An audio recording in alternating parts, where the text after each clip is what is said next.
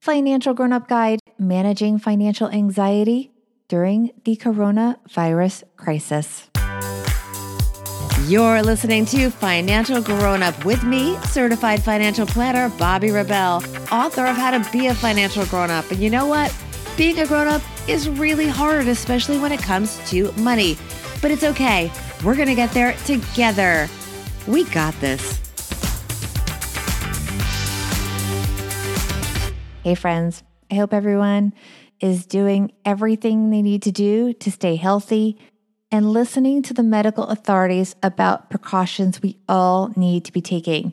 The severity of the coronavirus crisis caught so many of us, including myself, off guard.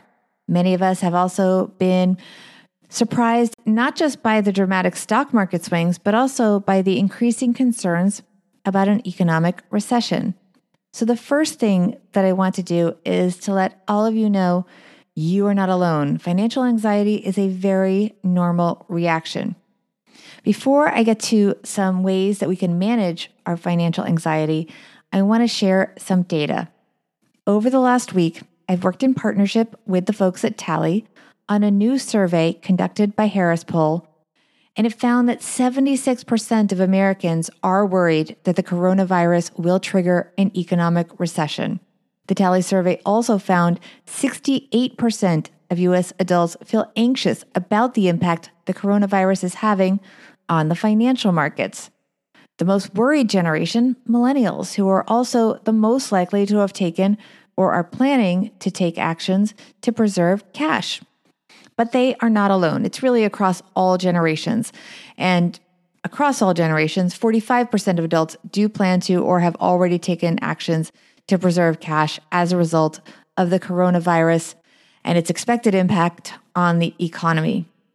36% of adults surveyed are delaying major or non essential purchases, and 16% are only making the minimum payments on credit cards and other debt payments in an effort basically to preserve cash. One thing that I thought was encouraging in this data was that not a lot of us are trading.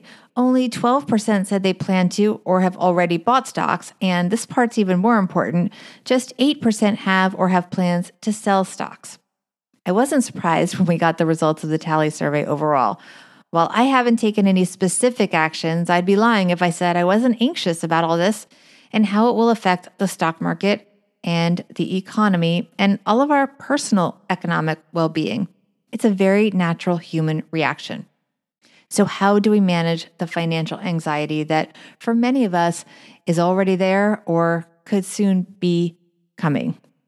First, resist the urge to do something in a knee jerk reaction, like sell stocks, just for the sake of doing something. We all have that need for control.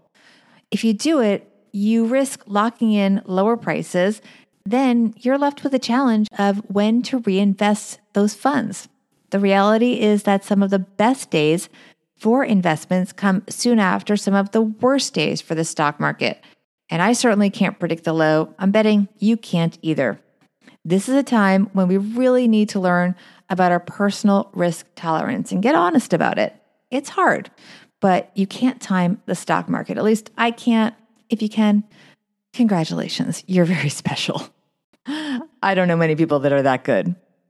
If you looked at your brokerage account or your retirement savings and the number is down a lot from the peak, here's a way you might feel better about it. It's kind of a mindset exercise we tend to do something called anchoring. We anchor, for example, in many cases, to that very best price that our investments were ever at, the highest peak. And we think, oh, that's what they were worth. And so anytime we're below that peak number, we feel we have, quote, lost that amount of money. But reframe that and try to anchor to the price at which you bought that investment. Odds are, given that we are at an 11 year bull market, or we've had an 11 year bull market, I should say, your investments are higher than the price you paid. I hope that makes you feel better. Another thing, If you are making regular contributions, probably through your paycheck, to your retirement account, likely a 401k, you are actually dollar cost averaging into these lower prices. So you're getting better prices for money you aren't likely to use until you're retired. It may not feel good now, but you are softening the blow.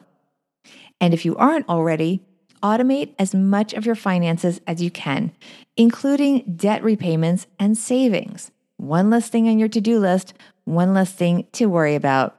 And try to stay on track with whatever your financial plan was a few weeks ago. The exception, of course, if you anticipate your income being lower or losing your job, in which case, of course, make the needed adjustments. One proactive step to take try to lower your interest rates on any debt that you do have.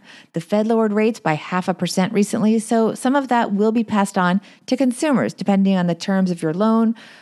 And you can also work with apps like Tally to do that as well. I have also been trying to take it easy. I've been at home with my family, catching up on some reading, maybe watching a little too much of the news, but I'm making it a point to turn off the constant stream of sometimes alarming news about the coronavirus and to watch some TV that's not related to the news. Later today, my family has Frozen 2 on the agenda. While we are practicing social distancing, that doesn't mean you can't take a walk. I've been spending a couple hours a day, sometimes taking solo walks in the park and listening to music. Meditation can also be a relief. I use the Headspace app, but there are tons of other ones that you can try, whatever works for you. There are also financial therapists and mental health professionals that you can talk to. Many are available remotely, and that can be a tremendous help if you want to share your feelings of anxiety, maybe without alarming your family too much. And I want to say something that may be a bit controversial. I am not a doctor, but if it works for you, many of us do benefit from anti anxiety medications. These often have adjustment periods, so it may take a couple of weeks to acclimate, but a small dose of a prescription drug for anxiety could be something that might be worth considering again after consulting a doctor and if that is right for you. Finally, and this is an important one. As a journalist who has worked at some of the best organizations out there, including Reuters, CNN, and CNBC, be mindful about where you get your information. Stick to trusted news sources and tune out the hysterical noise you may read on the internet. Put plans in place, do what you need to do, but if you need to, you could also call a friend and just chat. Play some board games with your family or friends and read a good long book, something to take your mind off of it. My son is trying to get me to finally read at least the first one of the Harry Potter series. And you know what? That might happen in the next few weeks. Do the things you've always kind of said you want to do, that you meant to do, but you could never find the time. You have the time. Thanks to my partners at Tally for working with me to put together this survey. It was very telling, surprising, maybe not so much, um, but it gives a pretty interesting picture of how we're all feeling and the reality of financial anxiety out there. You can learn more, by the way, about Tally at meettally.com. And thanks to all of you for listening and for your support and for being part of the financial grown up community. Stay healthy, everyone.